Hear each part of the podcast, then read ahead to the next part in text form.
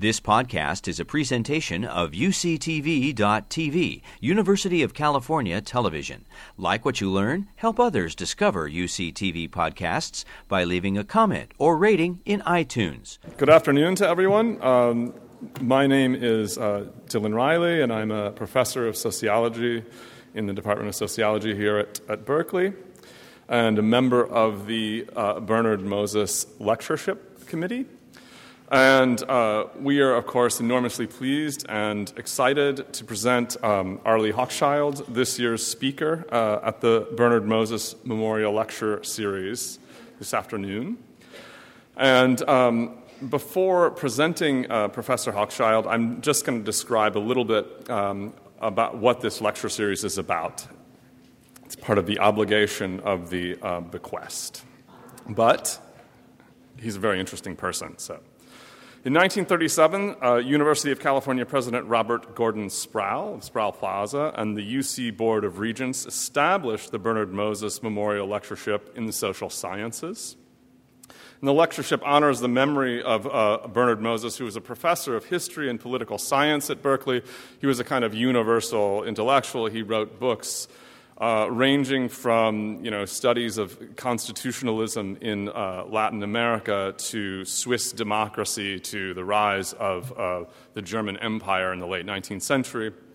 And he was a professor uh, at the university from 1875 to 1911, and then emeritus uh, from 1911 until 1930 when he, when he died under worldwide reputation for his various contributions, and really, in a way, for establishing the tradition of comparative politics uh, at Berkeley.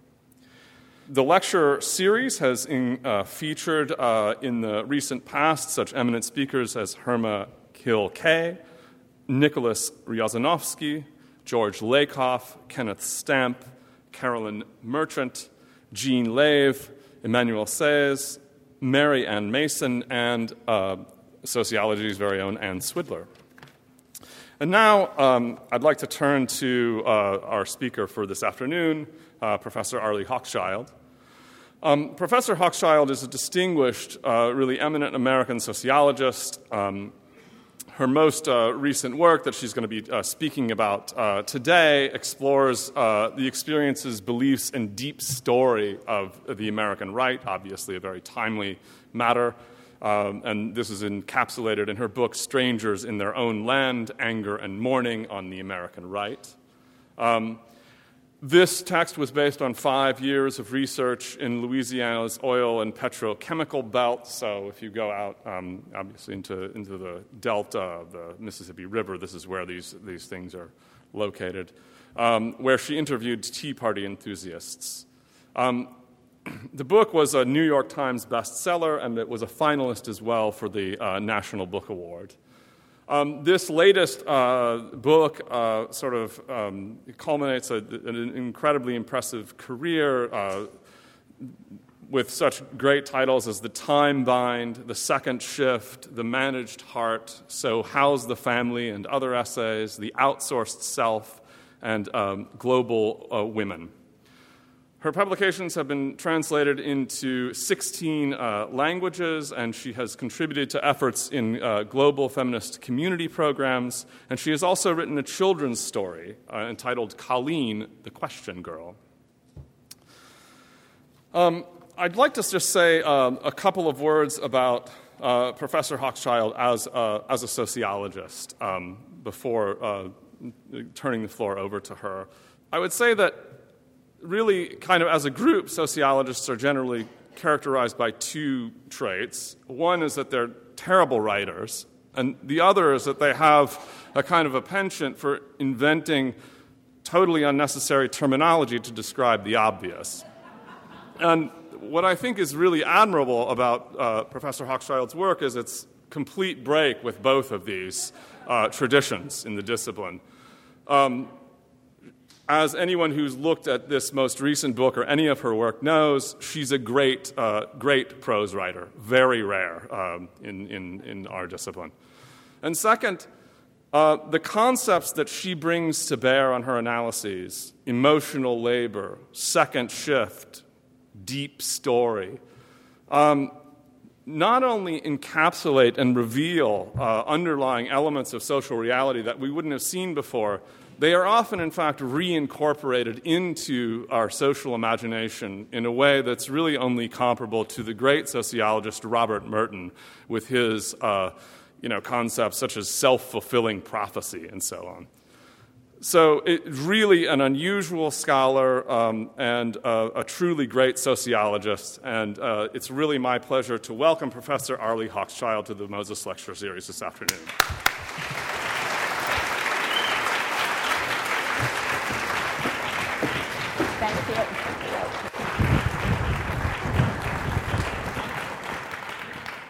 What a great pleasure uh, to be here. You know, actually, iHouse was the very first uh, building I stepped into, uh, almost trembling, uh, as a first year graduate student uh, uh, here in Berkeley, and I, I, stayed here for my first month. I actually even have a a small box that says "I House" on it, which contained all my my worldly possessions. So um, here I am again.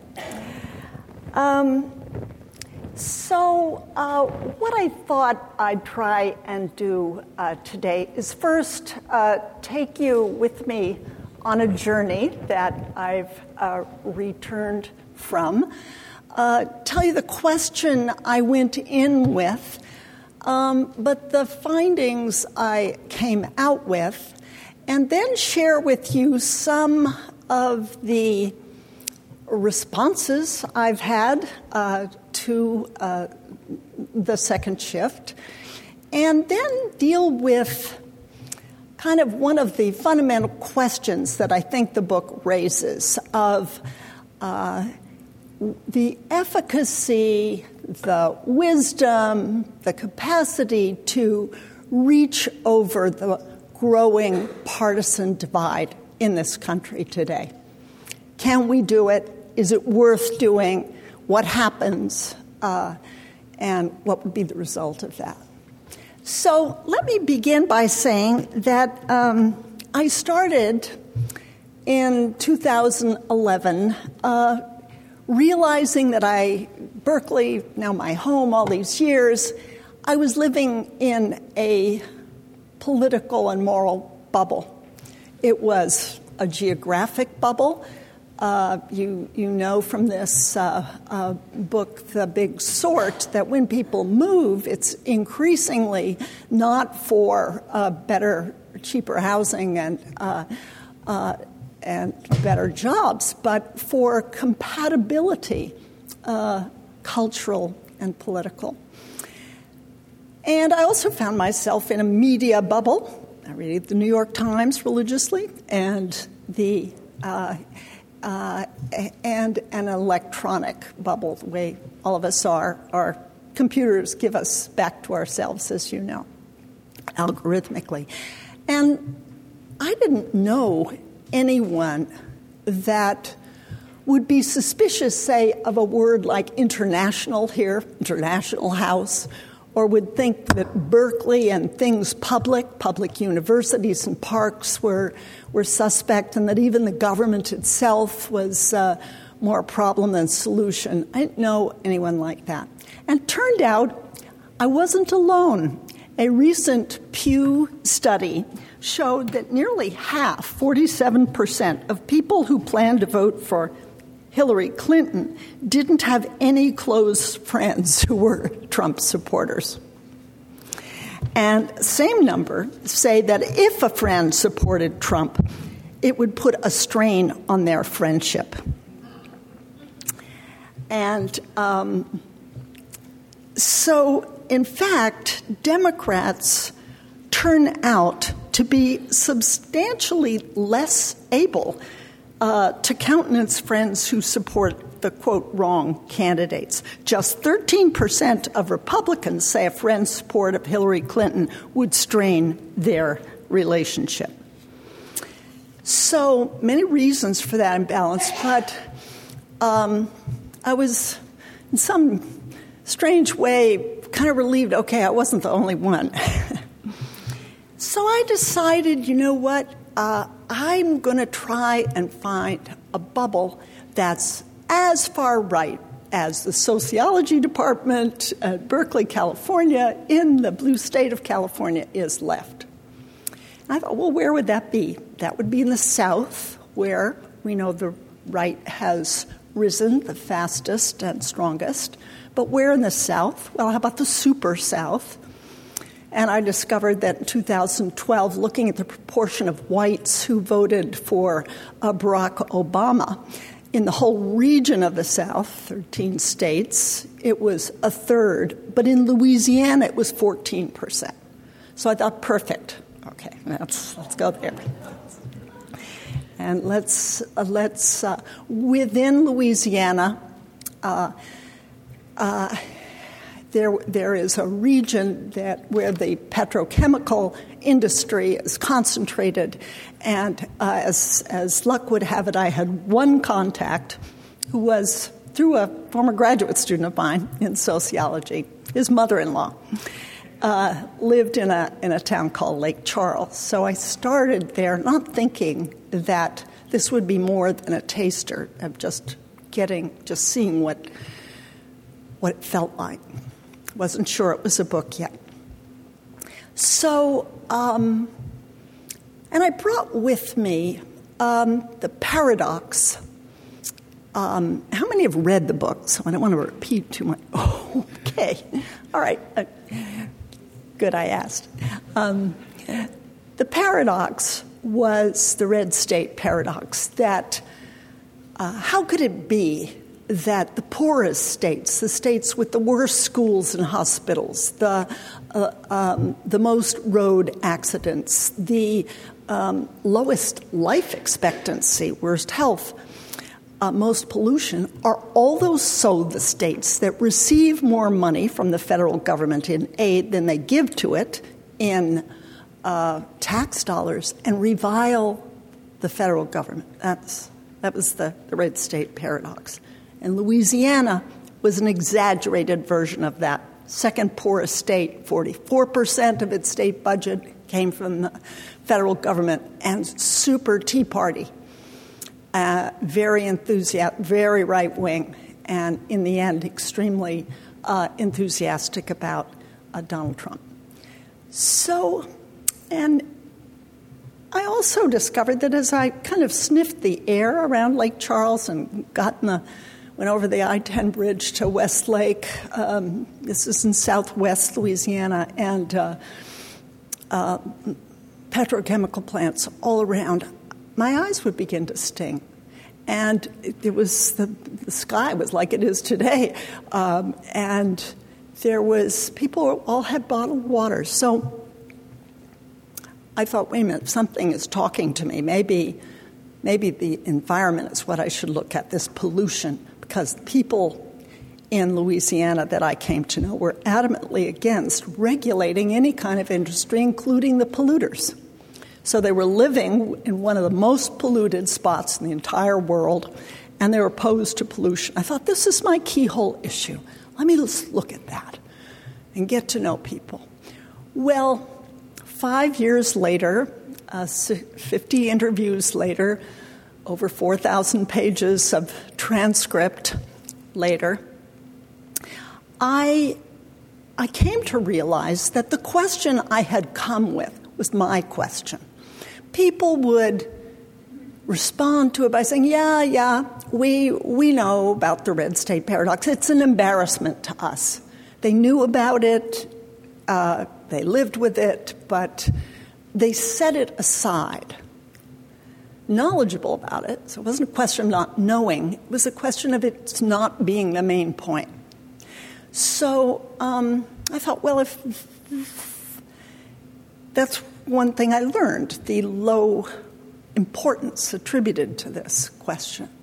But as I got to know people, um, I, I began to uh, realize that values, the way values express themselves, the way values value is by making a story feel true.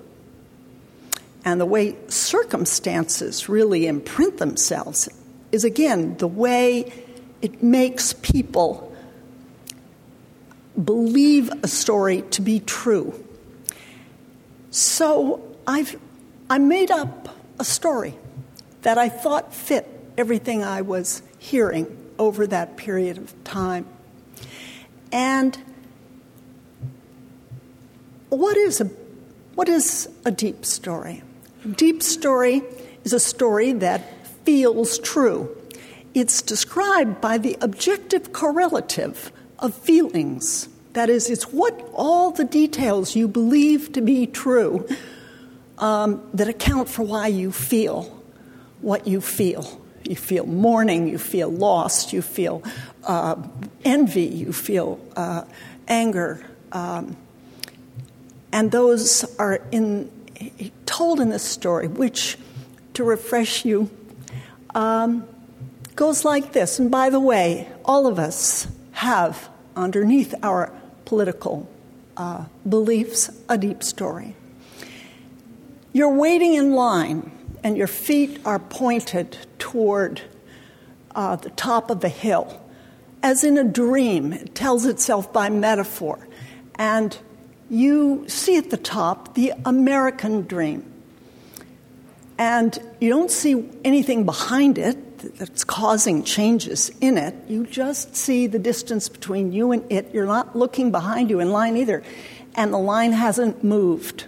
People hadn't had a raise in two decades, and they were tired. They were in their 50s and 60s. This was it. Um, life was uh, narrowing down. And then they notice someone cutting ahead. Well, who's that? Well, that would be blacks finally, through federally mandated affirmative action plans, given access to jobs that have historically been reserved for whites. And even worse, women who now, through federally mandated affirmative action, are finally given jobs uh, that have historically been reserved for men. I'm an example. So these line cutters, and then we would have undocumented workers, and even for them, the oil soaked brown pelican, Louisiana's state bird, uh, it seems to be cutting in line. People told me time and time again, um, oh, those liberal environmentalists put, put animals ahead of people, right? animists. And then, in another moment of the right wing deep story, it looks like Barack Obama, who should be the impartial uh, supervisor of this line, this country, seems to be waving to the line cutter. Oh, he's, he's their president. He's, he's not, doesn't see us. He's, in fact, isn't he a line cutter? And here was a little paranoid streak that would, would kick in. Oh, how did his mother poor woman, not a woman of, of, of not wealthy, afford a Harvard education, a Columbia education. Something fishy, something rigged would, would come after that observation. No such thing as scholarships for brilliant students, so it's rigged. So, in another moment of the right wing deep story, someone from the coast, maybe from Berkeley, um, maybe a woman, would, would get up and was way ahead in line and turn back and say, Oh, you, to the, to the person waiting in line who's, who's been there forever, you homophobic, racist, sexist, fat redneck. And that was the word redneck that you could almost see. It was a tipping point term of uh, I have been dissociated. I have been non personed. I am a stranger in my own land. I've worked this hard, I've been working hard, and so on, deserving American dream. Redneck kind of uh, made them, cast them adrift. And of course, the environment wasn't theirs. They didn't feel like the culture was theirs. They didn't feel like uh, religion. They were highly religious and they felt relig- the growth of secularism.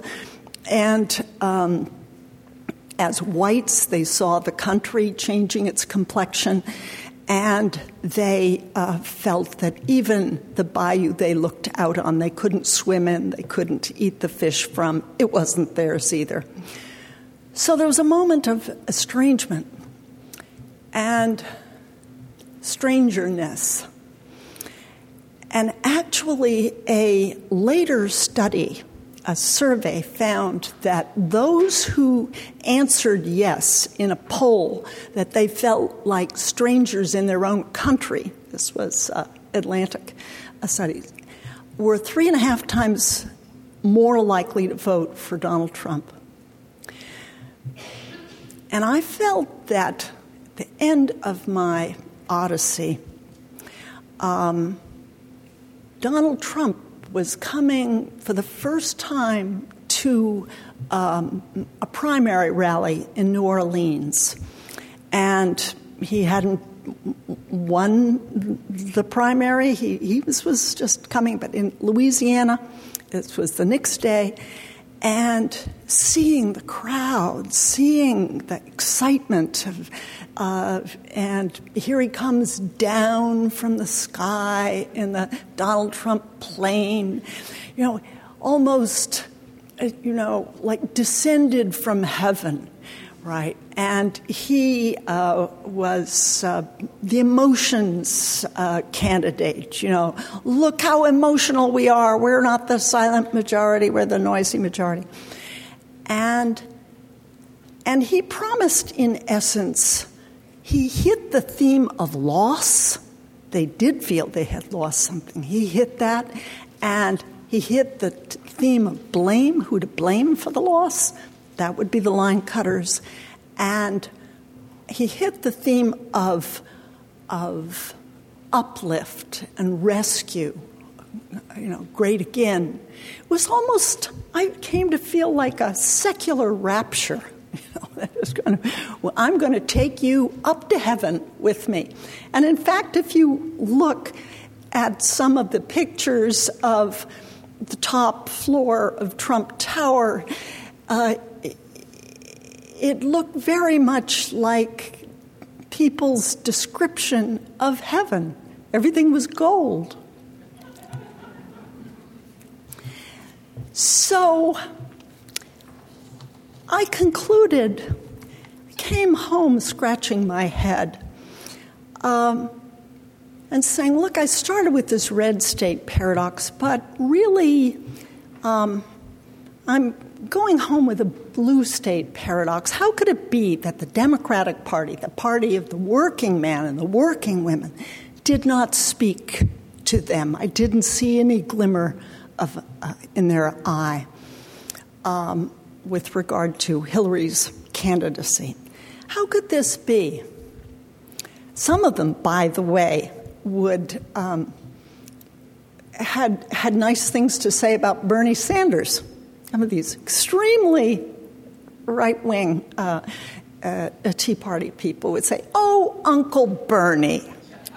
Uncle Bernie. Well, he's a socialist. You can't. We're a capitalist country, and he's promising pie in the sky, but friendly feeling. He means well. So I came home with the blue state paradox. Now, what I'd like to share with you today is what some of the responses to the book have been. I've been on another odyssey with regard to that. Um, I went home, uh, and when the book came out, the next uh, week I sent out copies of it to the people that uh, I'd written about and who would help me. And I went back to Louisiana, put a dinner on for them, another one for the people I dedicated the book to.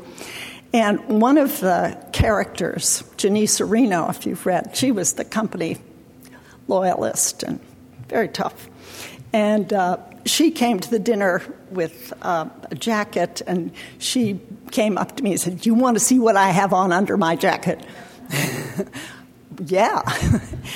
so she pulled it open and it said, Adorable Deplorables. I'm going to send you one of these. but you have to wear it. no promises. So, um, so they liked the description of themselves. You know, in fact, this Janice would say, Arlie, you have a swear word in my chapter. Your chapter. She felt that's proprietary about her chapter. Well, I did have uh, a swear word there, but it was uh, quoting uh, Cher Bono, who has a transgender child and who uh, was complaining about the F Tea Party. So I had that in there in order to account for uh, Janice Areno, my respondent's um, hatred of Hollywood. And, uh, but that was never mind, she didn't want the swear word in her chapter. Did they read Appendix C, which had all the facts that were taken out of the deep story? No. I began receiving letters on my email from people across the country. Let me give you, uh, let me share one with you here. This is from a young man, 23 he began, I live 15 miles outside a small one stoplight town of 2,500 in rural Virginia. I've lived here in Gretna for all 23 years of my life, save for the four years I spent at the University of Virginia. Half a mile deep in the woods behind my house is an abandoned grave of a 19 year old Confederate private I found it one day when I was hunting. I was 19 myself at the time, and standing there with a rifle in my hand, I had to reckon with that. What was really the difference between me and him in that very moment, except for the time in which fate placed us? Fields that were once full of tobacco now go unplanted, old plantation homes lie in despair, the furniture plant where my grandfather worked has closed down. The textile mill where my grandmother worked has been bulldozed down. The jobs outsourced overseas. At the end, he thanks me for listening and then wonders if he should come to the sociology department in Berkeley.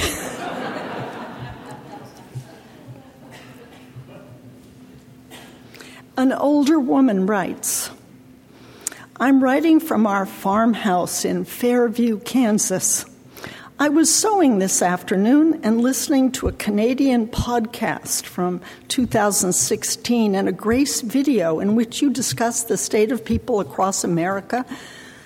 You know, the number of dairies around here has dropped dramatically over the years. The larger dairies employ a couple of high school boys to work morning and evenings.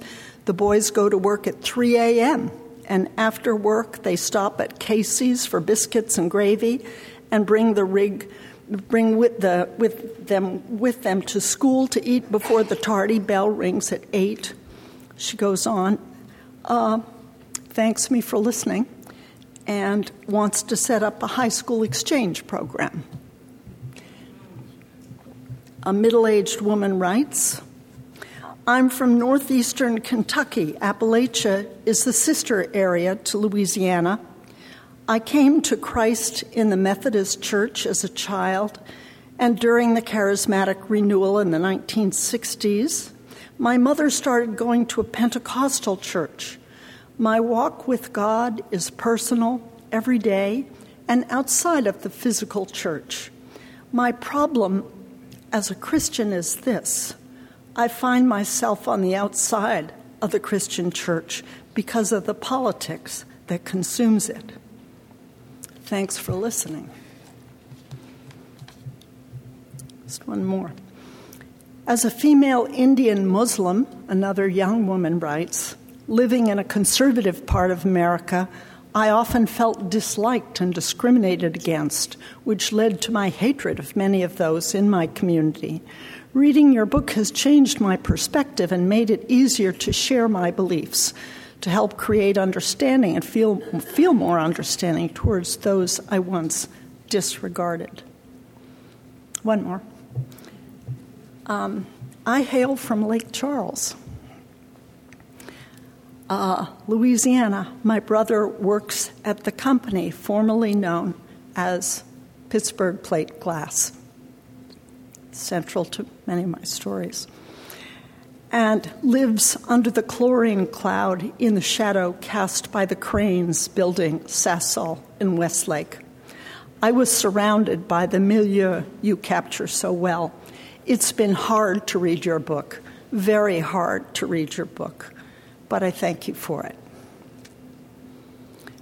Now, I've been very moved by these responses.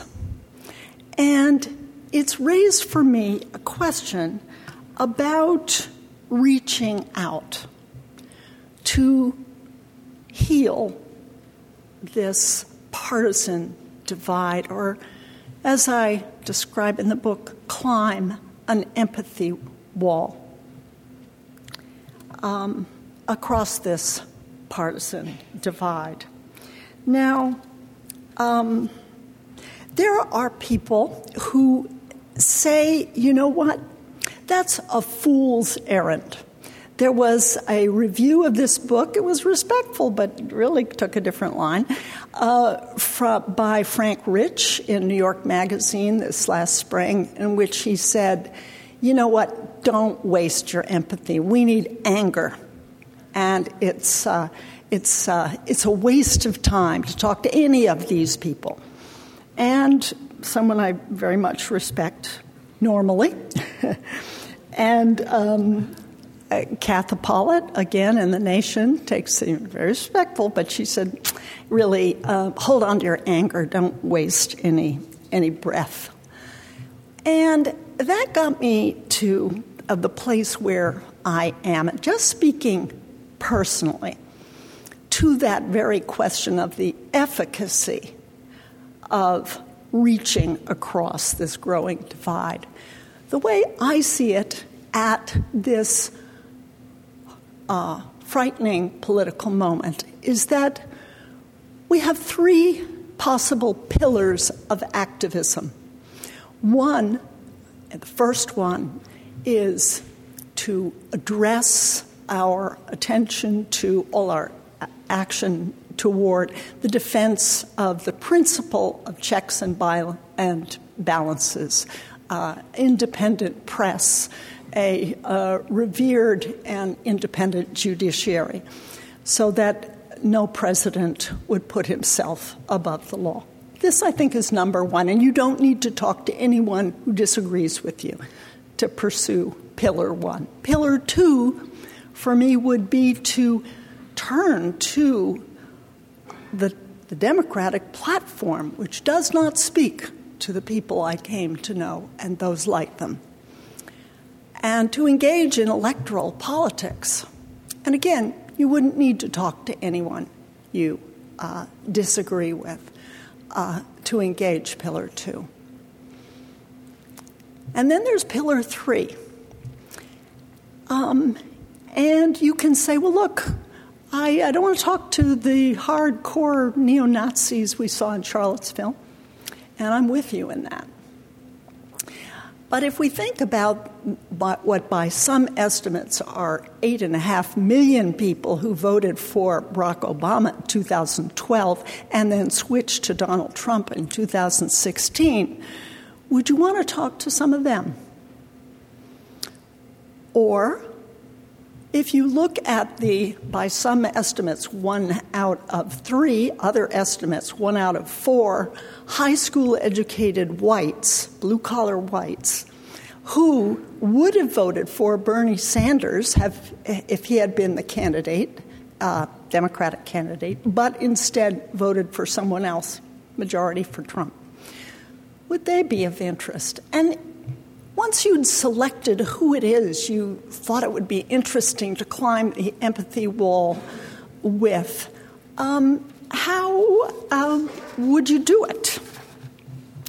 Um, and why would you do it? My thought is that these three pillars of activism need to be coordinated with each other. And if you really want to revamp a platform, you better know what the response to it would be. And if you want to defend uh, really the whole principle of checks and balances that underlies our democracy, you better know how people see it and how they feel about it. Uh, so that these should be coordinated, and like in the British sort of loyal opposition, kind of um, coordinated uh, and acting in unison. So you don't have to talk to people you disagree with. You don't need to climb that empathy wall. But what you do need to do, I believe, is see the reason for doing it. And the reason uh, for doing it, uh, I think, uh, is uh, two, uh, twofold. One is uh, moral. I've found again in my in the mail I'm getting a lot of moral sort of wish to heal this divide. Another quote a woman wrote that she was part of an Episcopal church in Massachusetts and she wanted to get in touch with a congregation in Lake Charles. And did I know of a parishioner that she could contact? Well, luck had it, I did. Called my Louisiana friend up, and uh, they are now in touch. Um, and so, if but do you, if you got together with someone, how would you how would you do it? In in what way would you do it? Would you just get there and say, "Here's what I believe. I think this is true," and you've got a deep story and it's not true? or would you say, different as we are, maybe there are strips of common ground on particular issues? And uh, those issues could be getting money out of politics, they could be reducing prison populations, uh, they uh, could be um, uh, alternative energy. There's something called the Green Tea Party. Did you know that? They're, where they're, they're Tea Party people for alternative energy. Check it out. Uh, someone I'm Deborah Dooley, now in Florida.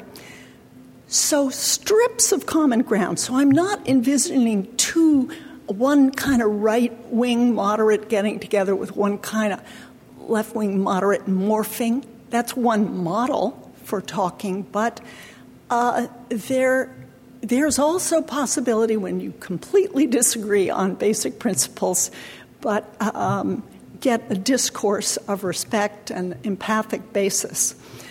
I went back to one man, this one who was very enthusiastic Tea Party. He's, he was born on a, a sugar plantation in the Old South. He worked in oil all his adult life, and he was big Tea Party and Trump. His name was Mike. And uh, last time I went back, I was with my son, who was a big environmentalist. I was trying to see if they could come to common ground on uh, ending pollution. And uh, my son asked him, Well, Mike, do you have any hesitations about Donald Trump? And if you looked at Mike's Facebook, it was just, you know, all flags and Trump. But he answered in a spirit of openness where do I begin?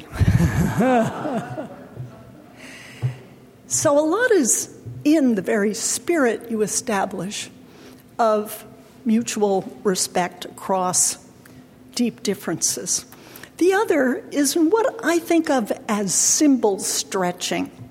I just did an op ed for the Washington Post on this. There's what is a symbol stretch? It's when you um, you notice what the symbols are of the person you're talking to. And you, you nod to that symbol, but you stretch it to something they're not thinking about. I followed around an extraordinary man named General Russell Honore, who is a three star uh, general in, uh, and was the rescuer of the victims of uh, Katrina in New Orleans. He's now an ardent environmentalist, and he goes around talking to people who don't agree with him on the environment. And I uh, was there watching him when he was talking to some very conservative uh, um, businessmen in Lake Charles. And their talk was all about freedom the freedom to start your own business, the freedom to get as rich as you want, you know, the freedom from big, heavy government regulations. Freedom. And so this general got up and he said, I woke up this morning and I looked out Lake Charles and I saw a man in a boat and he had his fishing line out and he had his bucket ready.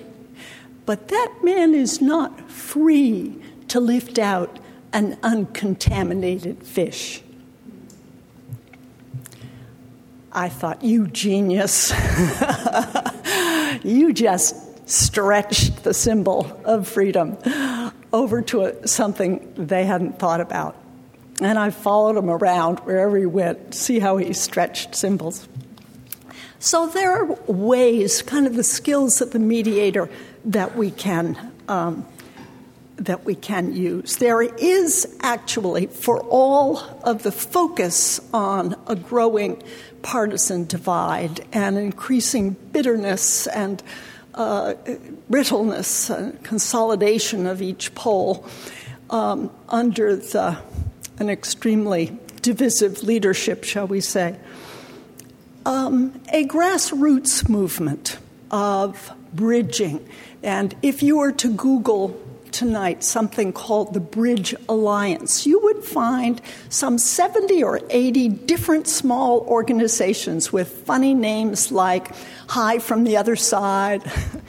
or uh, Living Room Conversations, which is started by uh, uh, Joan Blades, the co founder of MoveOn.org here in Berkeley. Uh, she's a labor a mediator uh, by training and that bring left and right to see for if there is, uh, they can find um, common ground on particular issues. There is a Bridge Berkeley, and uh, the, uh, one of the young men in it, uh, by the name of John Ryder, John, you, you know, uh, has. Um, has tried to get left and right together on uh, climate change. And actually, uh, he and I were emailing, and I was in Baton Rouge. He said, Oh, what are you doing in Baton Rouge? I said, Well, I'm giving a talk. And he says, I'm in, in Dallas. Well, what are you doing in Dallas? He was getting left and right together uh, to see if there could be a common ground on that.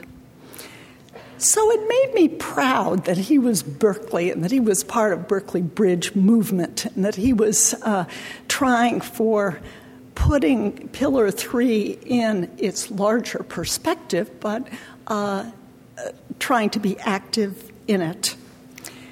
And uh, I think at its best, UC Berkeley uh, uh, hatches students like John.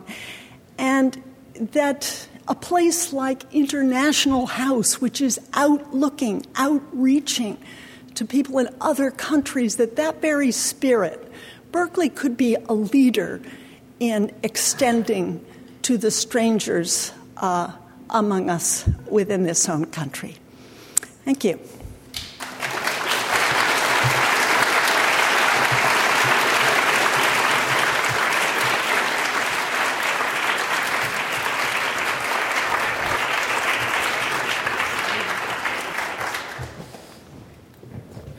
Okay, so um, we have about uh, about ten minutes uh, to uh, have uh, questions, uh, and I would just urge you to try to formulate your question concisely and to make sure that it's a it's an actual question. Okay. Please.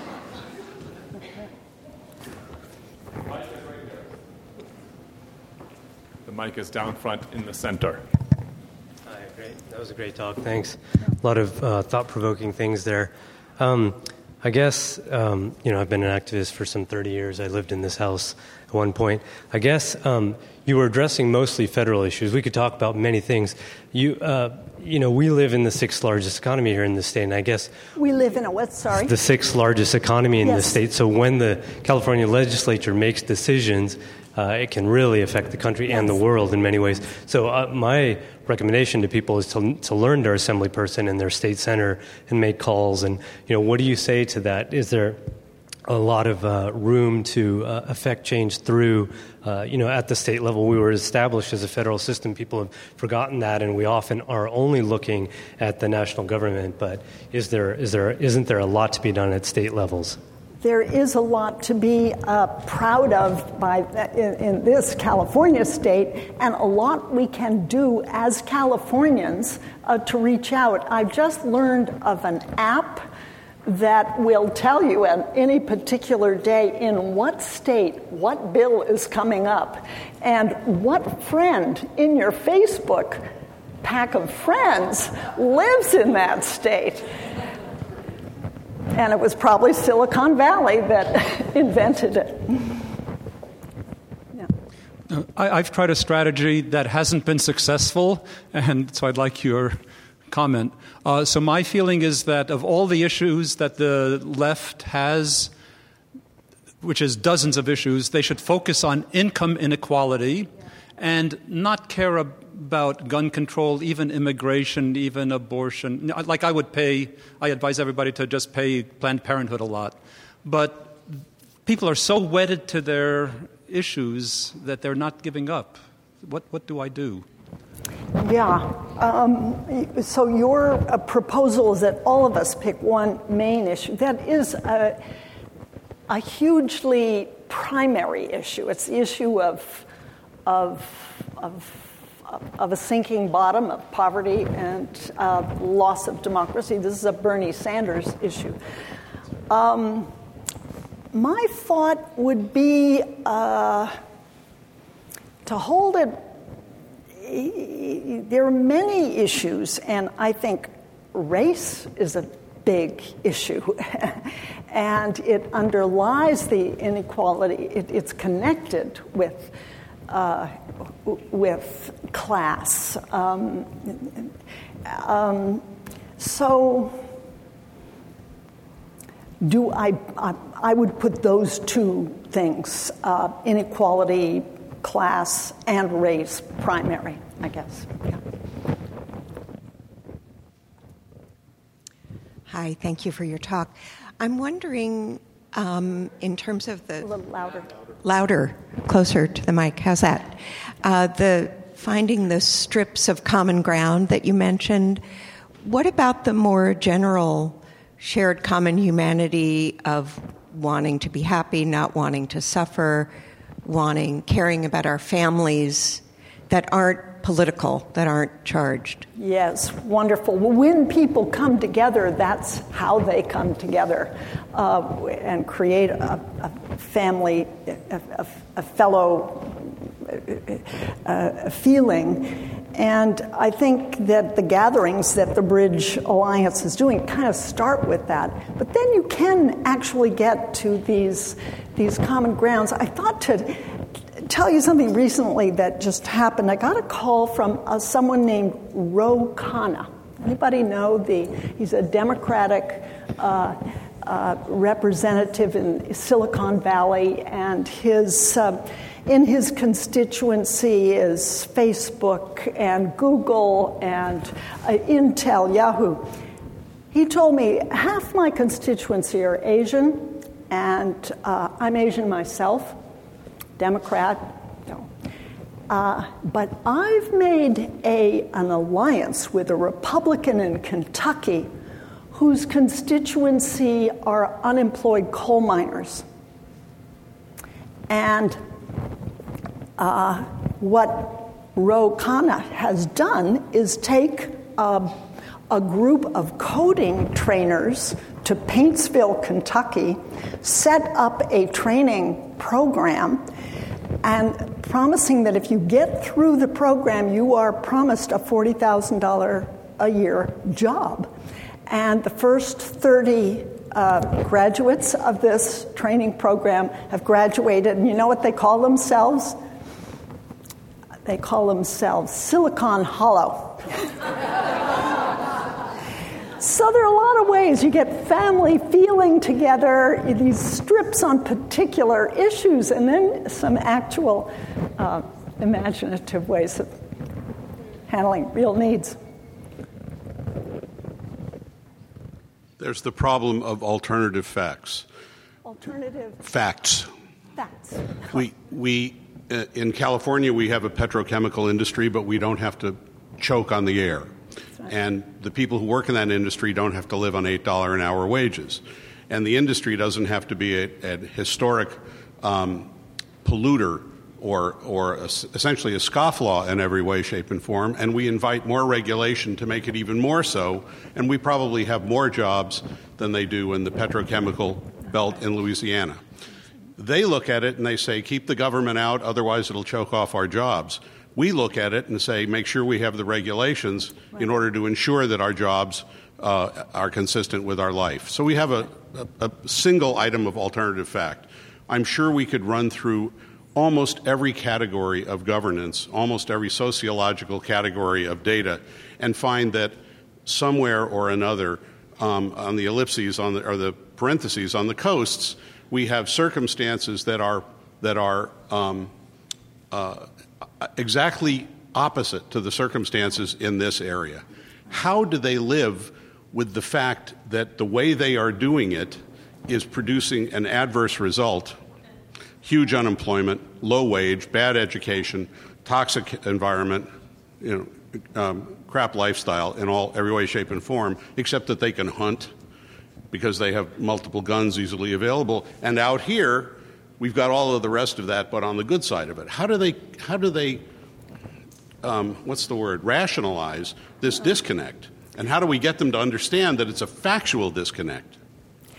You know, my uh, during World War II, um, my father-in-law had a job. He was based in London. Uh, he spoke German, and uh, he was for, in a colonel, and his job was to take Nazi officers who were believed in their own truth, right? Fake news, because Hitler was saying, "Oh." Um, London is in shambles. You know, uh, Big Ben is in smithereens, and we're about to win. And so, uh, what my father in law uh, decided to do was to take these military people, put them in a car, and uh, go to the center of London and say, uh, Well, you can tell what time it is. Look at Big Ben. And what restaurant would you like to eat in? In other words, uh, you, you reveal a truth to a person, and then those officers said, You know what, we're not going to win. We've been fed a pack of lies, and we're going to help you. So uh, there are lots of ways to skin a cat, and one is uh, is not just to you know at a distance say you're stupid, uh, you don't know this. Come, come have a look. Come have a look at uh, California. And when I got this Tea Party um, uh, Trump uh, supporter together with my son, who is a member of the California Energy Commission, does this regulating and is uh, ardent environmentalist, to talk about precisely this thing. Hey, you know, we've got oil too, but we're not choking on it and uh, we're not dying from it. And uh, you know what this Tea Party Trump person's response was, hey, that's not fair. California gets to have it all. That's not fair. Well, okay, that's one of these, these you know, symbol stretch, in this case, a value stretch. It's an opening for, for how to talk to people. Thank you. Thank you.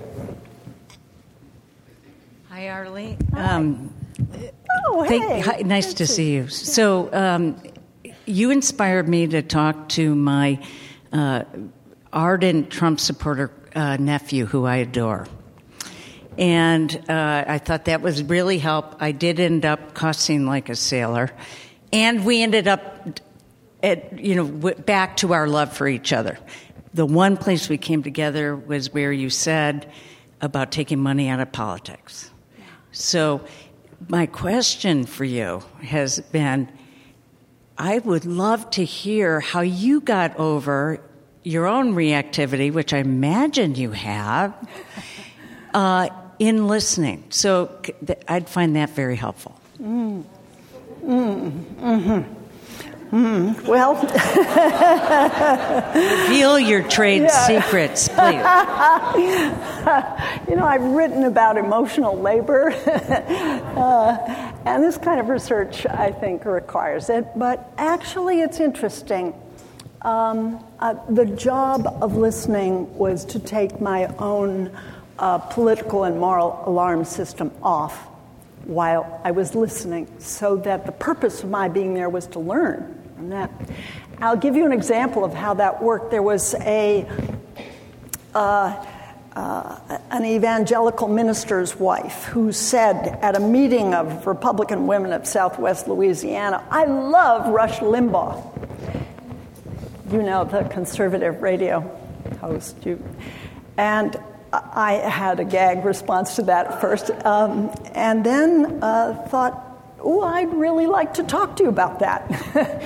and we went uh, out for sweet teas, which you do there, and um, and uh, she said, I love Rush Limbaugh because uh, he hates feminazis. I thought, I hope they haven't Googled me. Second shift. Um, and uh, then uh, environmental wackos and so on. She went on. And then she was looking at my face, which I was trying to hold neutrally, and um, she said, Is it hard for you to, I know you don't agree with me, because I'd told her exactly who I was and what I believed, or side I was on. And I said, Actually, no, it's not hard. That's not why I'm here.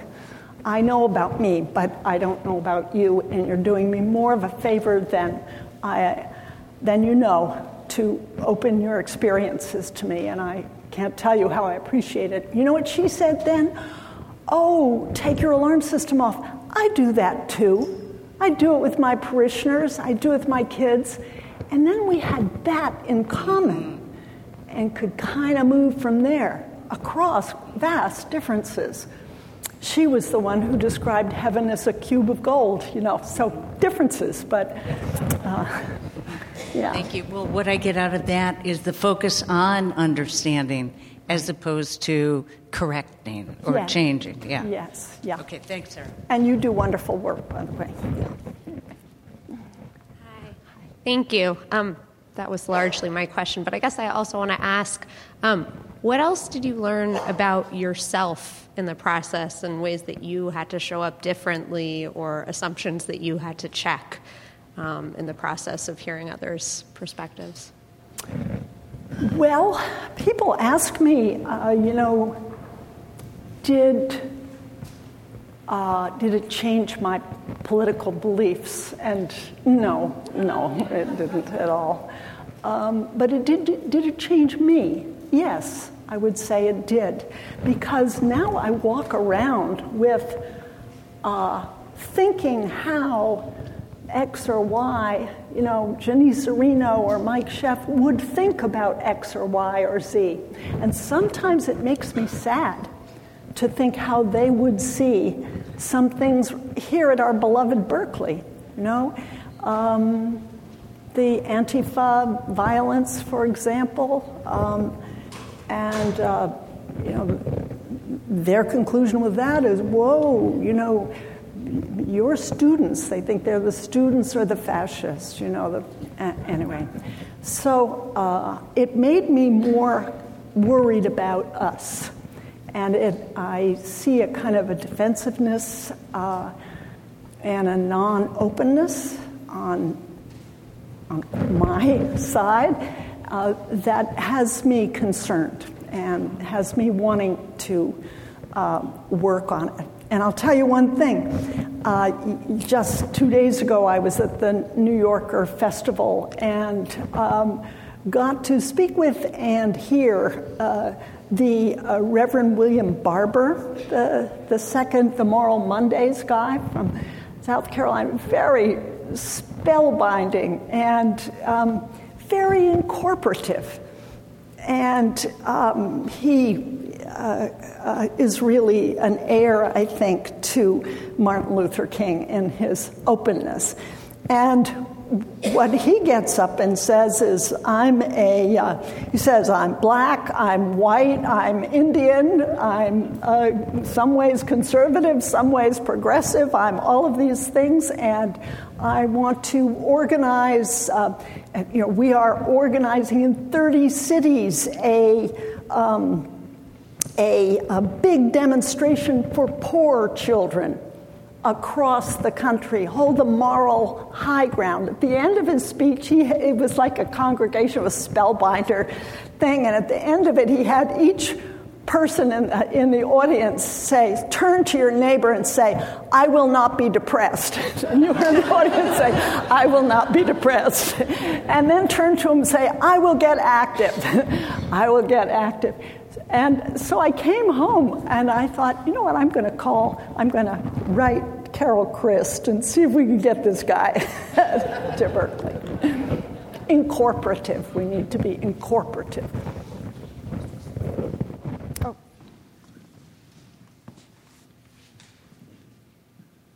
Hi, um, I am a young woman who has I, am a freshman at UC Berkeley undergrad.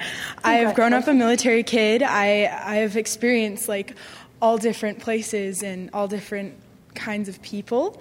And as a young woman who's going to spend the four years of Trump's presidency in, at UC Berkeley, how do you suggest we go about like receiving our education and going out into the world finding a job in this kind of like culture that's been created and this kind of like attitude that's been created in this country. How do you suggest we go about that? Well um, classroom education dive in. And as for your experience here at berkeley take yourself as a builder of a culture of a, a, of political discussion and debate.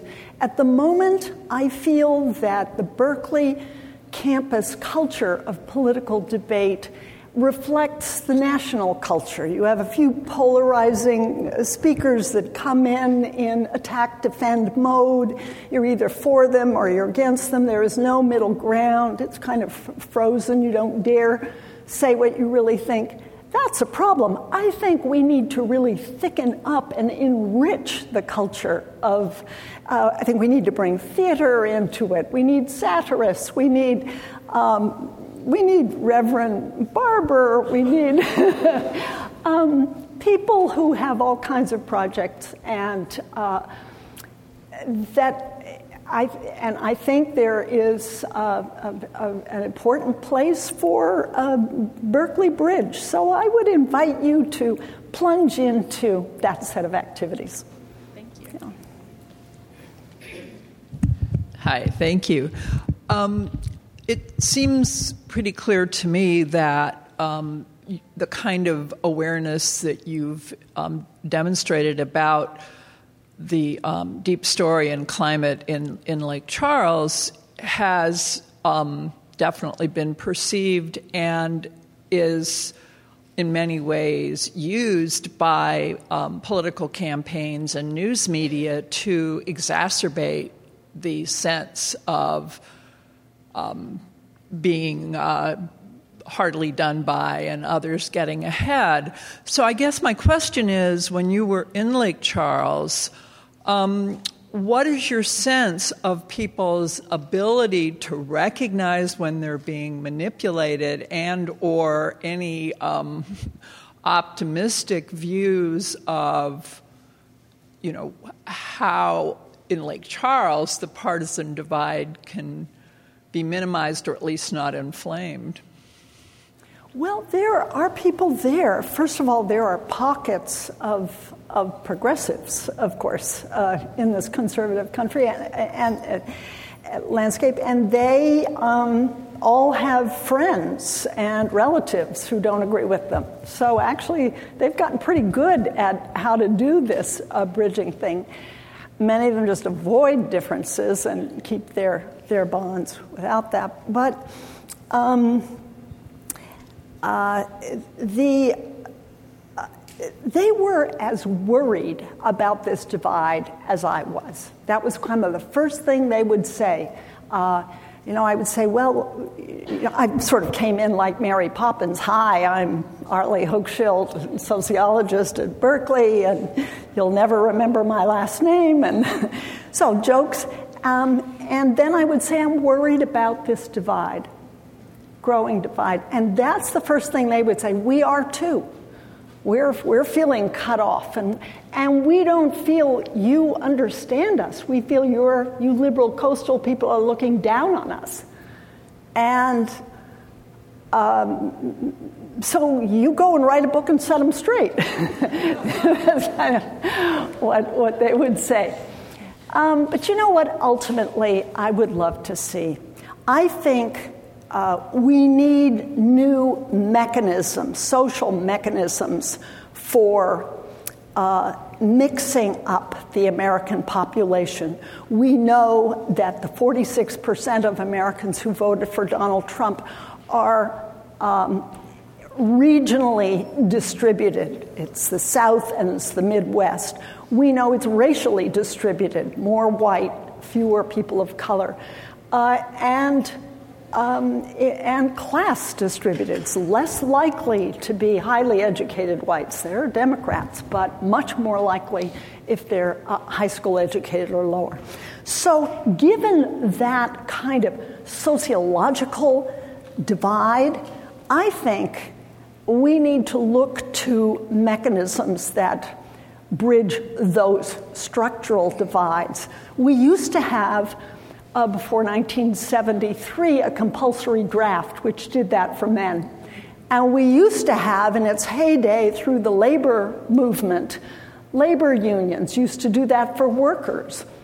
Uh, but we don't have either of those mechanisms today. So I think it's on us to invent new mechanisms. And uh, what I would love to see is uh, either a one year uh, year of voluntary service that kind of mixed high school, uh, mixed young people up, or to have a program through high schools and to have in your junior year coastal kids go inland have southern kids go north, have northern kids go south, and for three weeks be the guest in an exchange program.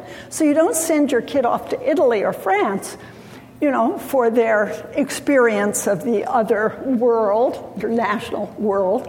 What you do is uh, introduce them to the strangers uh, in their own country via this. So, um, not only, I think we need two things these new mechanisms uh, for mixing people up, and the result of that will be to have new questioning about what are true facts and fake facts. I mean, that's going to start some conversations that aren't going on now.